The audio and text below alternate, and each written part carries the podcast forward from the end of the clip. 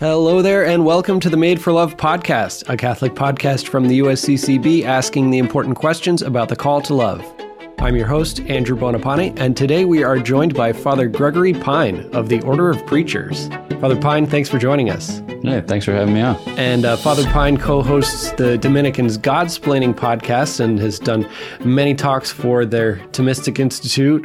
Father Pine, what are you up to these days? So I am assigned in Freiburg, Switzerland, where I am a student at the University of Freiburg, and I'm working on a doctorate in dogmatic theology. And specifically, I'm writing about what St. Thomas Aquinas has to say about our Lord Jesus Christ. So I'm coming to the end. Uh, it's five chapters long, and I'm working on my fifth and final chapter. And you're generously making time for us in the middle of that final chapter. So thank you for for joining us. My joy.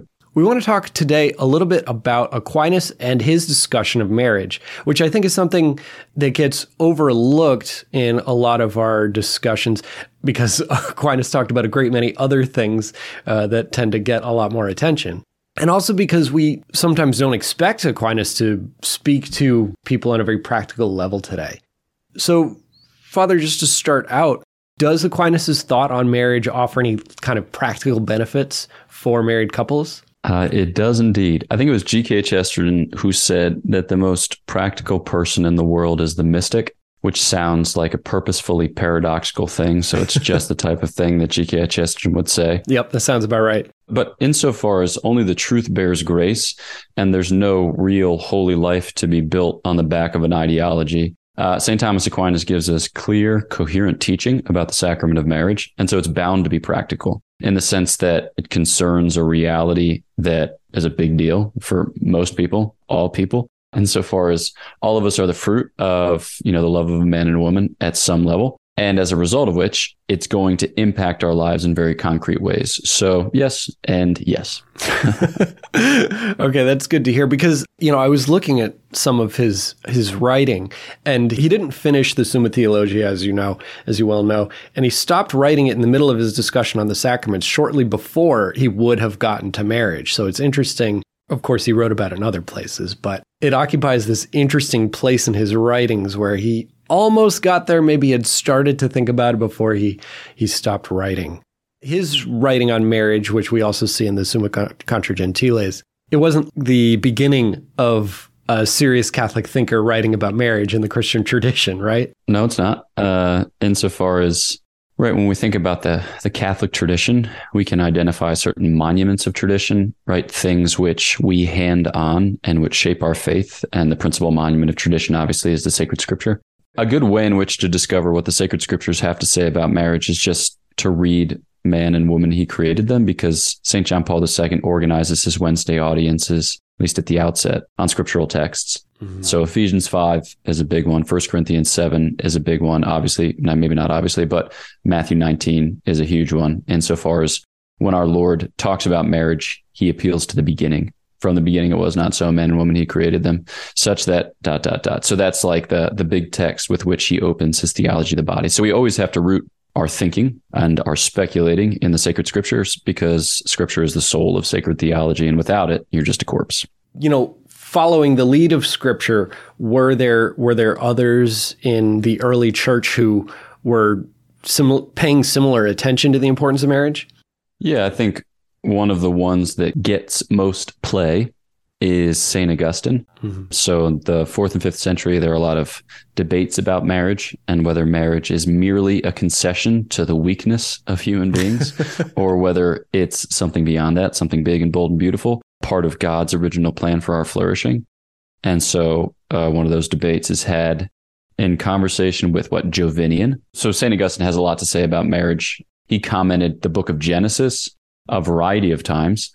Well, like three or four times. I was I was seeing that recently in the confessions. It was citing the different ways in which he approaches the book of Genesis because there's a, a commentary on those first couple chapters of Genesis at the end of the confessions. But he also has a commentary on Genesis against the Manichees, who would have said body bad, therefore marriage bad, insofar as marriage is the source of more bodies. Hmm. And then he has a literal commentary on Genesis where he thinks at great length and depth about why Eve. So, why did the Lord make this helpmate for Adam?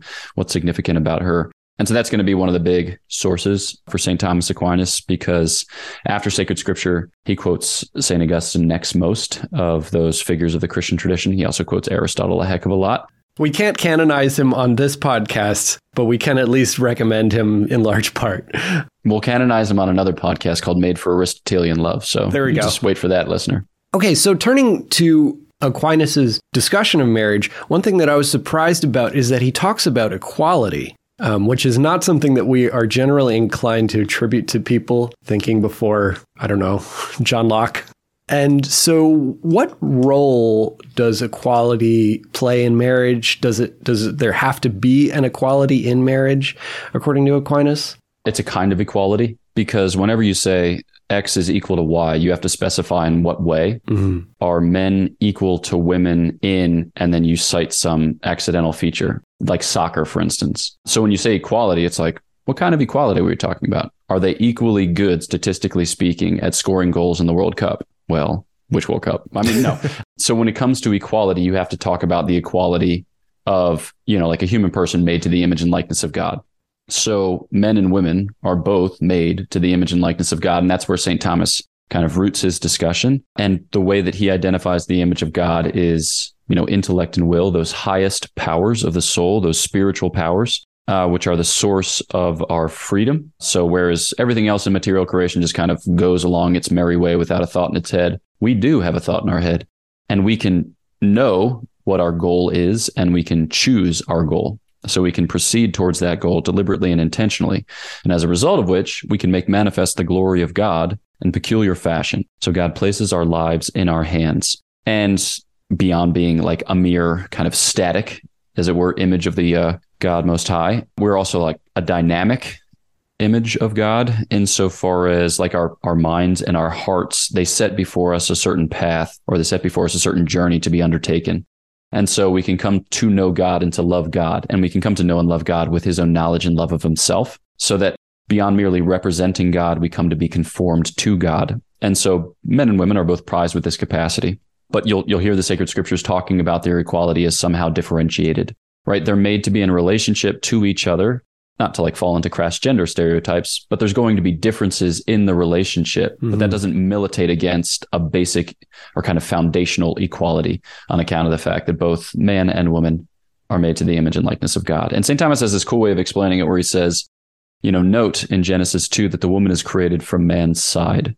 She's not created from his head, lest she rule over him, nor is she created from his feet, lest he suborn her. She's made from his side in keeping with this understanding of her as a helpmate, right? So there's still going to be, you know, like the paradigm that's used in Ephesians 5 is one of headship. So Christ is head of the church, man is head of woman in marriage. And what that means obviously is a complicated issue and it becomes more complicated in the 21st century with the types of like critiques that people have in mind, like mm-hmm. the feminist critique, for instance.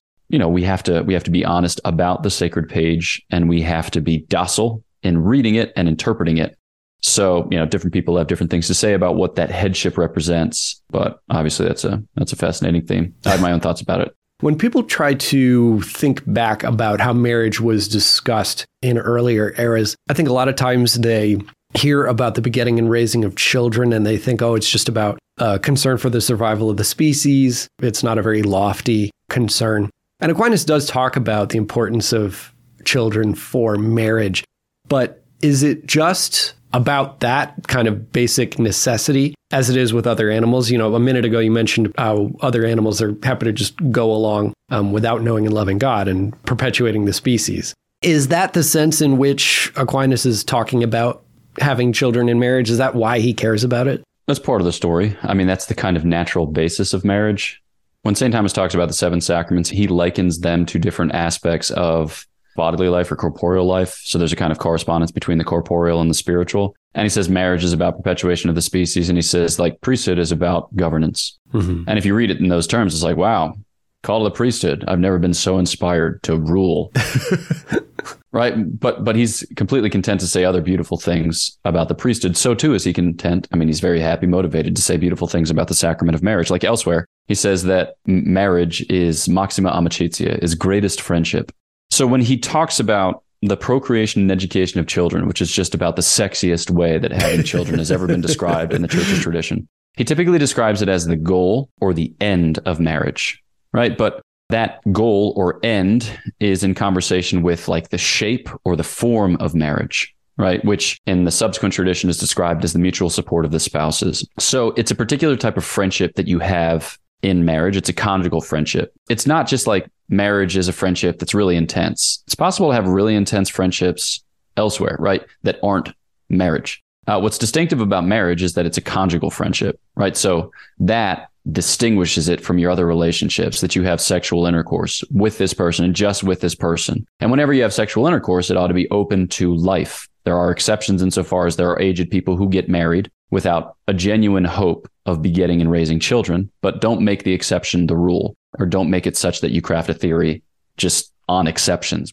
So I think that you sometimes hear that in marriage debates, and I would just say let exceptions be exceptions. Mm-hmm. But St. Thomas will talk about procreation education to children is like the end or the goal of marriage, and that uh, marriage itself is shaped or patterned on this idea of mutual support or friendship, but with this goal in mind, and that the goal really does shape the whole of the endeavor. So it's not just that a man and a woman become baby making machines, uh, because in the garden, this was intended to obtain both in the natural and supernatural order. Father Gregory, that makes no sense to me. What are you talking about? Excellent question, interlocutor.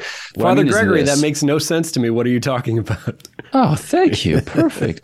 so in the garden, God intended it such that when Adam and Eve came together in sexual intercourse, that the fruit of their married love, right? The fruit of their sexual intercourse would be children blessed with the life of grace. All right. So when God would infuse the human soul, who was the fruit, who was the offspring of two unfallen people, uh, that he would have infused that soul with grace, virtue, gifts of the Holy Spirit, etc. So marriage was always intended to be a kind of like monstrance of the glory of God made manifest and communicable in creation. Like we were intended in the setting of marriage it would have been a natural marriage because it wouldn't have been sacramental marriage in the way in which we currently understand that right. because there were no sacraments in the garden. That it would have been for not just like the procreation and education of children in the natural order, but that it would have been for their sanctification. And again, sanctification understood in a particular way, like the elevation of their of their nature beyond its natural bounds. It made them for the life of God in a particular way. So that's pretty exalted. And that's baked within what St. Thomas says. So, yeah, don't be misled by the sometimes sober language when he describes the natural order. That kind of sober language around the natural order, it kind of sounds like it sort of mirrors the, the sort of day to day domestic mundaneness of raising a two year old, changing diapers for the six month old, you know, in between. And so that, that helps, I think, provide, you know, a reminder that it's more than it seems and it's more it's more exalted than it seems. So that is helpful. One objection to Aquinas's kind of coverage of some of these topics that I've heard, you've probably heard it as well, has to do with one particular question in the Summa Theologiae, question 92, which talks about men and women. And he has some language about women that does not sound like it respects their dignity as equal to men how do we make sense of that? Is there anything in in those passages that we can affirm? Is there anything that we should scrutinize? So St. Thomas got certain things wrong, and in certain instances he theologizes incorrectly. For instance, the Immaculate Conception is one example that people will often cite. There are other things where it's not so much a matter of him theologizing incorrectly, it's a matter of him having bad data. And so when he's in reliance upon the contemporary biology or cosmology or whatever it is, uh, sometimes that does, yeah, hamstring him in his efforts. And I think that, you know, this isn't to make like the big apology for St. Thomas Aquinas says basically right all the time, and anyone who says otherwise stinks. But but it, I, what I find fascinating is even with that bad data, he doesn't permit it to undermine his account, or he doesn't premise his account on the bad data in such a way that it's absolutely insalvageable. Right. As a result. So, like St. Thomas does think that, given his knowledge of human embryology and human biology, like he didn't think that the soul was present in a human being until a certain amount of time, that men and women would have taken longer to gestate or to develop in the womb so as to you know, like contract a human soul or be disposed to the reception of a human soul. He thinks certain things about, you know, like the development or formation of male and female organs, uh, which would have been peculiar to that. And as a result of which he thinks that women are less, uh, just kind of on a biological level. Right. And on the basis of that, he makes further claims. And so there are things about that that are wrong. And there are certain instances in which he theologizes on the back of that, which can be misleading or can be wrong. Mm-hmm. Yeah, when it comes to reading St. Thomas Aquinas, I think that we need to extend him a certain sympathy And I think in conversation with feminist critiques, I think that we have to do the work of, yeah, recovering and salvaging what is good whilst still acknowledging limitations of the biology or of the cast of mind of a 13th century man who would have lent credence to those things when they would seem to be somewhat off base. It's kind of a relief actually to see, you know, because I was first introduced to the objections before I read the actual article they were objecting to. And when I went and read the article, I saw what you were, what you just described, where it's not the theological system itself that is the cause of the problematic language. It's the outmoded biology. Say false. yeah, the, the false the false biology that he was dealing with at the time that he didn't have the capability to go beyond. Yeah, yeah. I'm glad you you put it as data that he was working with because that's an easily remedied from our perspective issue more so than like an actual theological commitment that he was making to like some sort of cosmic inferiority of women or something like that. Yep. Then we'd have to reject way more of what he was saying, which fortunately we don't have to do. So when you mentioned that Aquinas talks about all of the sacraments in reference to kind of bodily life and how each of them sort of elevates bodily life in a way. It made me think of in the same way that he's not just he's not just limited to the bodily necessity of marriage, he's also not only concerned with the bodily nature of receiving the Eucharist by eating what appears to be ordinary food, right? It's not obviously not just ordinary food, it's way more than that. All of the sacraments have this general outward value that appears to be ordinary but contains a something extraordinary and inward. Can you say a little bit more about that when it comes to marriage? So, marriage is one of these peculiar sacraments. Well, it's the only one which was present before its institution in some way. I mean, you have like Old Testament ritual washings, which kind of look like baptism, or you have Old Testament anointings, which may look like confirmation or the anointing of the sick. You have Old Testament practices of expiation and stuff like that. But marriage is peculiar insofar people were getting married before Christ right? So it's a natural institution which he blesses and he supernaturalizes it. So it becomes a sacrament. He raises it to the dignity of a sacrament. Yeah. And it's one of those things where we don't we don't think about it too terribly much in those sacramental terms. Uh, maybe that's because a lot of our debates are just trying to defend the institution of marriage for in a everybody. basic and sensible way. Yeah, exactly. But it is a sacrament, and a sacrament is a sign of a sacred thing that makes men and women holy, as St. Augustine defines it, and St. Thomas picks up that definition and runs with it. So this is where the discussion in Ephesians 5 is super illuminating or enlightening, namely that it's in loving the spouse and the children that come from that union that one sanctifies the other members of the family. So the idea is that like a husband becomes a sign to his wife of God's love for his church, specifically of Christ's love for his church. So Christ is the head, the church of the members. Together they constitute the one worshiping Christ to the praise of God the Father. Mm-hmm. So a man becomes the sign of that to his wife. And what does Christ do for love of his church? He lays down his life as a testimony of his love. It's love in a particular key, in a particular register. And that passage in Ephesians 5, verse 21, I think, it begins with be subordinate to each other out of love for Christ. So there's a sense of mutual subordination. But like I said earlier, it's a differentiated one because if A is subordinate to B in the same way that B is subordinate to A, you have a logical contradiction because things can't cause themselves. Yeah. So a woman is meant to be assigned to her husband of the church's love for Christ. And they are able to, in this differentiated love, to mediate the grace of God to each other. So they become efficacious signs to each other of God's grace, right? Of God's interior life, which is manifest in sanctifying grace and virtues, gifts of the Holy Spirit, all kinds of cool things besides. Mm-hmm. So does that mean that you know the man will necessarily be the breadwinner? No, no, no. It doesn't mean like we're pining after like 1950s Pleasantville. The times are different, and I think that each vocation unfolds in the context of time, place, and circumstance. And I think that you have to take that into account. That's a longer conversation, which will involve me in more polemics, but you have to take that into account. But I do think that there is a kind of directionality to the transmission of grace in the sacrament of marriage. And this gets back to the question of headship. Like a man is meant to love his wife in the way that Christ loves the church, and the woman is meant to love her husband in the way that the church loves Christ. Are those two loves unrelated? No, no, no. There's there are things about those loves which are very similar. All right. Yeah. And it's going to involve sacrifice in both ways. It's going to involve fidelity and affirmation, physical. Pre- it's going to involve all kinds of similar elements, but they're it's differentiated. And so I think that's one of the things that's cool about the sacrament of marriage is this headship piece, right? So, as Christ is head of the church, as grace flows to the church through Christ, as he lays down his life for the church, as its head, right? As the perfect, you know, head of the church, as he in whom every good and perfect gift is contained or is present. So too, you know, in the sacrament of marriage, dot, dot, dot. He ends that sentence elliptically because he's already been talking for 17 minutes without a breath. yeah. So I think that we have a better sense of the sign value of the sacramental quality of the other of the other sacraments, like baptism, you wash, the person is cleansed. Eucharist, you say the words with which Christ instituted it, and Christ is present sacramentally and substantially. Like I think we have a better sense for how the sign functions in those instances. Yeah. Whereas I think it's just a little more obscure in the sacrament of marriage, but that husbands and wives can conceive of themselves and of the way that they love their spouses and the fruit of that love, which is to say their children, and that they become efficacious signs, like their consent, their Yeah. ongoing consent, their affirmation of that ongoing consent becomes an efficacious sign whereby grace is dispensed in the life of the other, which is wild. It's cool. We actually, in our last episode, we were talking about the Lord of the Rings show, The Rings of Power, that just came out. They Okay. quoted verbatim, well, they didn't quote verbatim, but they said the line outward manifestation of an inner reality in the course of the show and sort of knocked me off my feet there for a second to hear them talking about using that sort of like sacramental adjacent language is very strange. There was some stuff that sounded very un-Amazon like in the show. Um, so that was refreshing. Not perfect, but uh, anyway, I think we have to wrap it up there.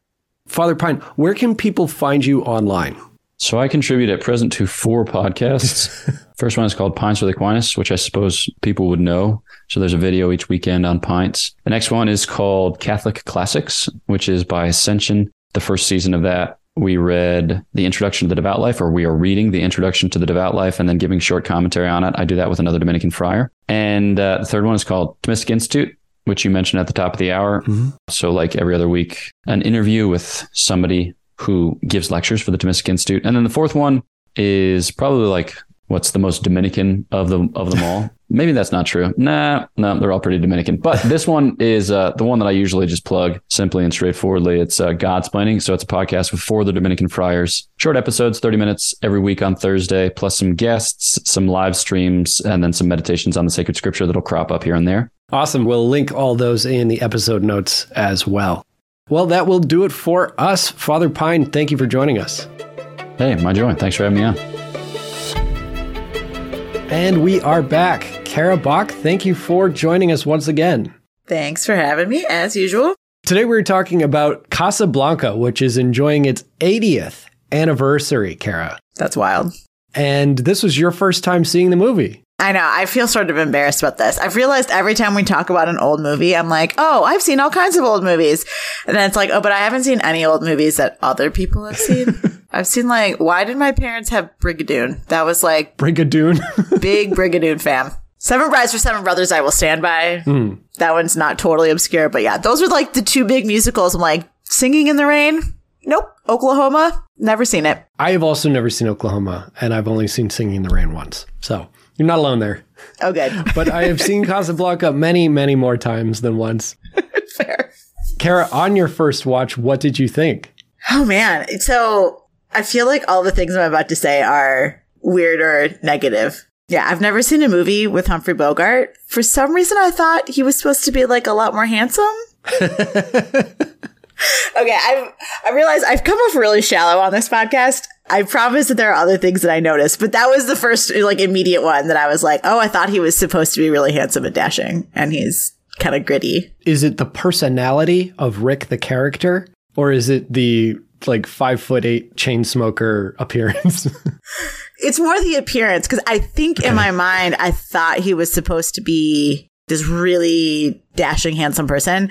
My father corrected me. So we watched this over Thanksgiving with my husband, who has seen this many times, my father, who has seen it many times, and my mom, and they were all floored that I had never seen it. and I was like, how is it possible that my parents have seen this thing like hundreds of times and I have never once? But yeah, my parents were basically like, no, no, no, that's not why he's famous. So that was more, I think, just like my own personal, I did not understand why Humphrey Bogart was famous.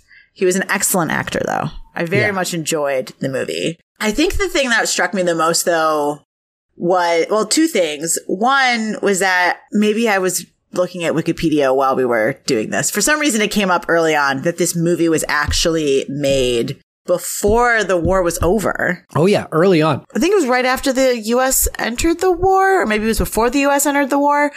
But it was really fascinating to me that, like, you know, I think seeing it with our eyes today, like, obviously the Nazis are the bad guys. And in, you know, if you're thinking about being in the middle of the war, like, the Nazis are still obviously the bad guys, but it, it, was just kind of had a different feel when it's like a live question as to like who's actually coming out on top here. Who's going to win the war? Yeah. yeah. It's like, oh, that part of it just was really interesting to me that that was like not a settled question going into the viewing of this movie. Yeah. It really helps to like peel back like kind of the historical layers of assumptions that we have about World War II because this movie was originally a play that was never produced, but it was written called Everybody Comes to Rick's before World War II even started. And at that time, when the script was sort of making the rounds in Hollywood, uh, not every movie production company was really willing to be opposed to the Nazis. Uh, how do we put it delicately? Wild. Yeah, yeah. anti-Nazism was more of a leap before Pearl Harbor than we think now, mm. looking back. And so Warner Brothers, in agreeing to have this movie made, it was more, I guess, controversial than we would think now. The movie was filmed, I don't know, less than six months after Pearl Harbor. Oh, and originally it was going to come out in 1943, but they moved up the initial premiere to be roughly 80 years ago as this podcast is coming out in 1942 to coincide with Operation Torch, the actual literal real life Allied liberation of North Africa, including the city of Casablanca. Oh, interesting. So it was supposed to be like thematically like tying into real world events like as they happened. Oh, that's wild. Yeah.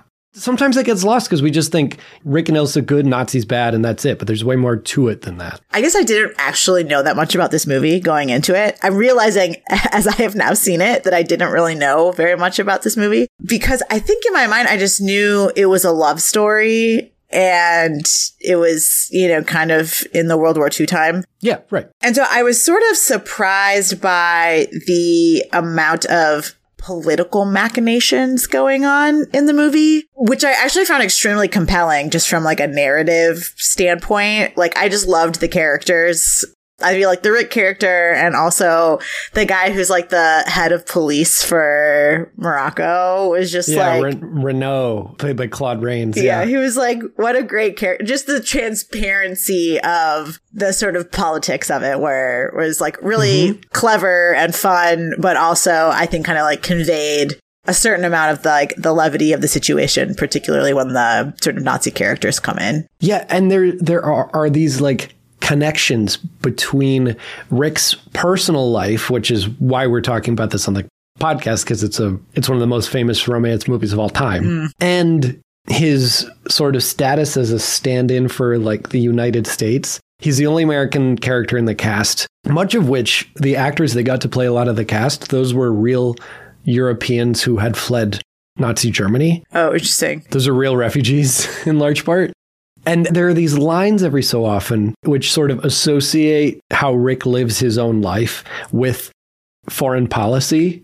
A couple quotes like when Rick talks about sticking his neck out for nobody and somebody tells him isolation is no longer a practical policy. Mm-hmm. There's another line which takes the opposite stance and describes Rick's sort of neutrality as a wise foreign policy. I mean, other than movies that are overwrought trying to make a political point, the way that it's sort of woven into the fabric of the time feels a lot more, I don't know, sort of strikingly natural in yeah. a way that I think is unusual, particularly for what is ostensibly a romance. It's so funny because before, maybe as this movie was coming out, people in the 40s generally loved the movie, but there were people who said, oh, the dialogue's hokey and it's very schmaltzy.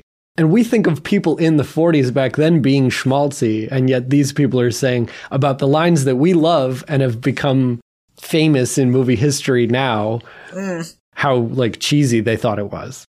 So w- one other area, which is maybe a good segue into the meat of what we wanted to talk about, you know, from the other direction, when they are talking about Rick's political affiliation, they talk about how he used to fight for these lost causes earlier, like in the 30s, And Renault, the head of the French police, says, I suspect that under that shell, you're at heart a sentimentalist. And that sentimentalism carries over, I think, or him going back and forth about whether he's a sentimentalist sort of carries over from the political realm into his personal life. And so the two get intertwined in that direction too. Because I think this movie, as we have apparently made it our mission on this podcast to combat, this movie deals with sentimentalism. So I don't know if JP2 saw Casablanca before he wrote Love and Responsibility, but we're dealing with sentimentalism here again. The ever-present wisdom of uh, of Eleanor. No, it's true. It's interesting. They say it in the movie about the sentimentalism and their time in Paris is obviously this whirlwind romance. So he is clearly a sentimentalist. But the thing I found so interesting about this movie is the fact that in the end, like once he knows the reality of her situation, like she is married, full stop. He it's just like the morality of what the right thing to do is is so clear to him that doesn't make it easy though, right? Yeah, exactly. Like yeah. there's obviously like he does grapple with it. Yeah, he definitely grapples with it, but in a way that I think as a modern viewer, like this movie is sort of I don't want to say baffling, but it's this movie would never get made today in the sense that the fact that they like don't end up together. When you want them to get end up together so badly, right? Well, especially because her husband I'm glad that they make her husband a more complicated character. It would be easy to make him be so all about the politics that he doesn't care about her at all so that you don't yeah. feel conflicted about whether or not she should leave him. But yeah. they make it clear kind of from the beginning that he probably would have had a much easier time without her, right? Like he could have escaped and like he is a wanted man, but like he stayed behind because she was sick and all these other things. So the fact that he is willing to sacrifice for her, they have a real marriage. It's not simply like he's this politician and they like had this thing that happened years ago and now they're stuck together. Like it's interesting that they made him a little bit more three dimensional because I think today, if you got a movie like this, I just keep thinking of that awful, awful movie, Something Borrowed, where, okay, spoiler alert, if you ever thought you wanted to see this movie, let me dissuade you. I'm not aware of this movie, so go for it. I will dissuade you now from ever seeing this movie. So, in Something Borrowed, there's these two best friends, two women who are best friends. One of the women has a crush on this guy in law school. They're in law school together. But, you know, she's like kind of too shy. And so when her best friend expresses interest, she ends up with the guy. You know, flash forward to years later and the guy is engaged to the best friend, but then she like embarks on this affair with him and it's this long drawn out like, oh, they're really meant to be together. The best friend is a terrible person. Everybody is terrible in this book. Nobody deserves a happy ending is the short story here. And so, but you're like kind of, I'm like, I guess I'm supposed to be rooting for the people who are having the affair because they really were meant to be together. This movie is the antithesis of that. And it makes me so happy just to see that it's like, no, they're married. And yes, you know, they, she had this affair, but she thought her husband was dead. Very different. Yeah, she thought he was dead. Yeah, she, different. Like she thought he was dead. Now they're together. And like Humphrey Bogart's character makes the right choice. Like Rick ultimately does the right thing by saying like, no, you two need to escape together and I will continue on with my life even though it makes me sad that we're not together. Should we, should we say blanket spoilers for Casablanca? Is that even necessary? Why are you listening to this? A few? Yeah.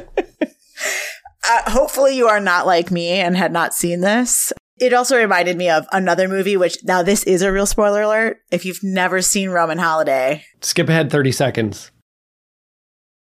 it sort of is a similar thing where it's like the idea that the main characters don't end up together is just like unheard of today. But it's again another example of a movie where like they're doing the right thing and like that's more important than heart eyes romance. Exactly. They're they're actually willing the good of the other even when that makes a romantic relationship impossible. Yeah. Also, if you haven't seen Roman Holiday, another gem. Yeah. There's one old movie that I have actually seen. Yeah, maybe we should put Roman Holiday on the list in addition to all the movies that Steven Greydanus gave us. He gave us like 10 movies. Sign me up. I love that movie. I think the movie has an interesting way of like expressing the good of the other that was like very impactful at the time in that historical setting. Because, like, at that famous scene by the plane at the end, you know, Rick is trying to soften the blow, I guess, of saying we have to go our separate ways and, you know, I'm not going to break up your marriage because it's what the world needs so your husband can continue his work and fight for freedom. And he says, We'll always have Paris. And the, the plain reading of that is you, Ilsa, and I, Rick, will always be able to remember that time that we spent falling in love in Paris, right? That's great. That's nice. But we got to remember at that time, we as a society didn't have Paris. The Nazis occupied Paris when this movie came out. Mm. So it's also a way of saying by choosing rightly here, we will always have it and not the Nazis. That is, we'll we'll fight for the right thing. We'll do what it takes to make the world free and liberate Paris. Which at the time of this movie coming out, people didn't know was going to happen. This like earth-shattering, paradigm-altering thing of the Germans ruling at that time the probably the single, you know, most major city in Europe, which is very much not German. Mm. Because Rick is making this choice because he's being sacrificial and not a sentimentalist, it's possible to quote unquote have Paris. Mm.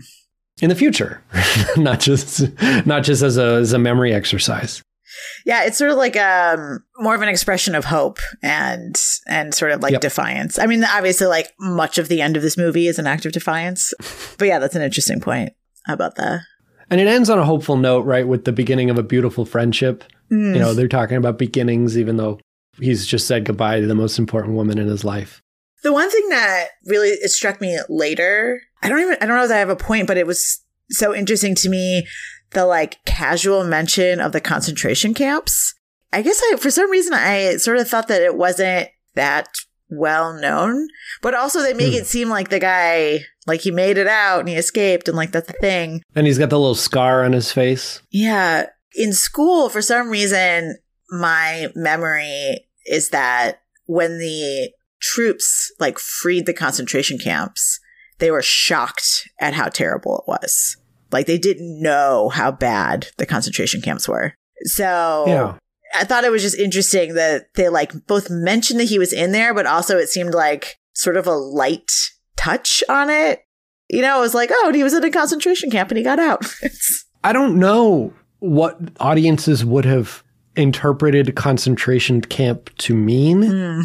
whether or not they had that in mind, whether or not they thought they were targeting specific groups of people like the Jews, you know, or whether whether or not the Nazis were just imprisoning people on a large scale in a bad but not horrifically cruel way. Mm. Yeah, I don't I don't know how the audience is supposed to understand that line at the time. Whereas now, obviously, we can look back and say, oh, well, yeah, sure, concentration camps. That sounds like the Nazis. But yeah, you're right because there's. I, I remember the learning the same thing that the reality of the Holocaust was not widely known until after the Allies liberated those concentration camps. But I wonder if that's like a little bit of revisionism to make it more okay that we didn't do something sooner mm. because we didn't know the full scope. I don't know. Yeah. I honestly don't know the, the history that well. Me either. And I'm like, this isn't really like a good podcast segment, but I did find that interesting. I was like, huh, I feel like I need to go back like I need to do some reading on that because that did strike me at the time. I was like, this feels very like a casual mention of the fact yeah. that the guy was in a concentration camp. You'd think that'd be like more horrific. Yeah, because he seems to be doing okay now. Yeah, exactly. It's like, oh, you know, he's lost. They do mention that he's lost weight, but it was also kind of. I don't say it was that it's it was played, in passing. It's played for laugh. Yeah, it's like, oh, but I'm still here. Like I'm, I'm the guy who gets out. Laszlo has the Ilsa's husband. Laszlo has this very affable demeanor. Like even when he kind of pieces together that Rick and his wife had some kind of an affair in Paris, he's immediately forgiving mm. and understanding about that. Like he doesn't really require any kind of explanation or anything like that.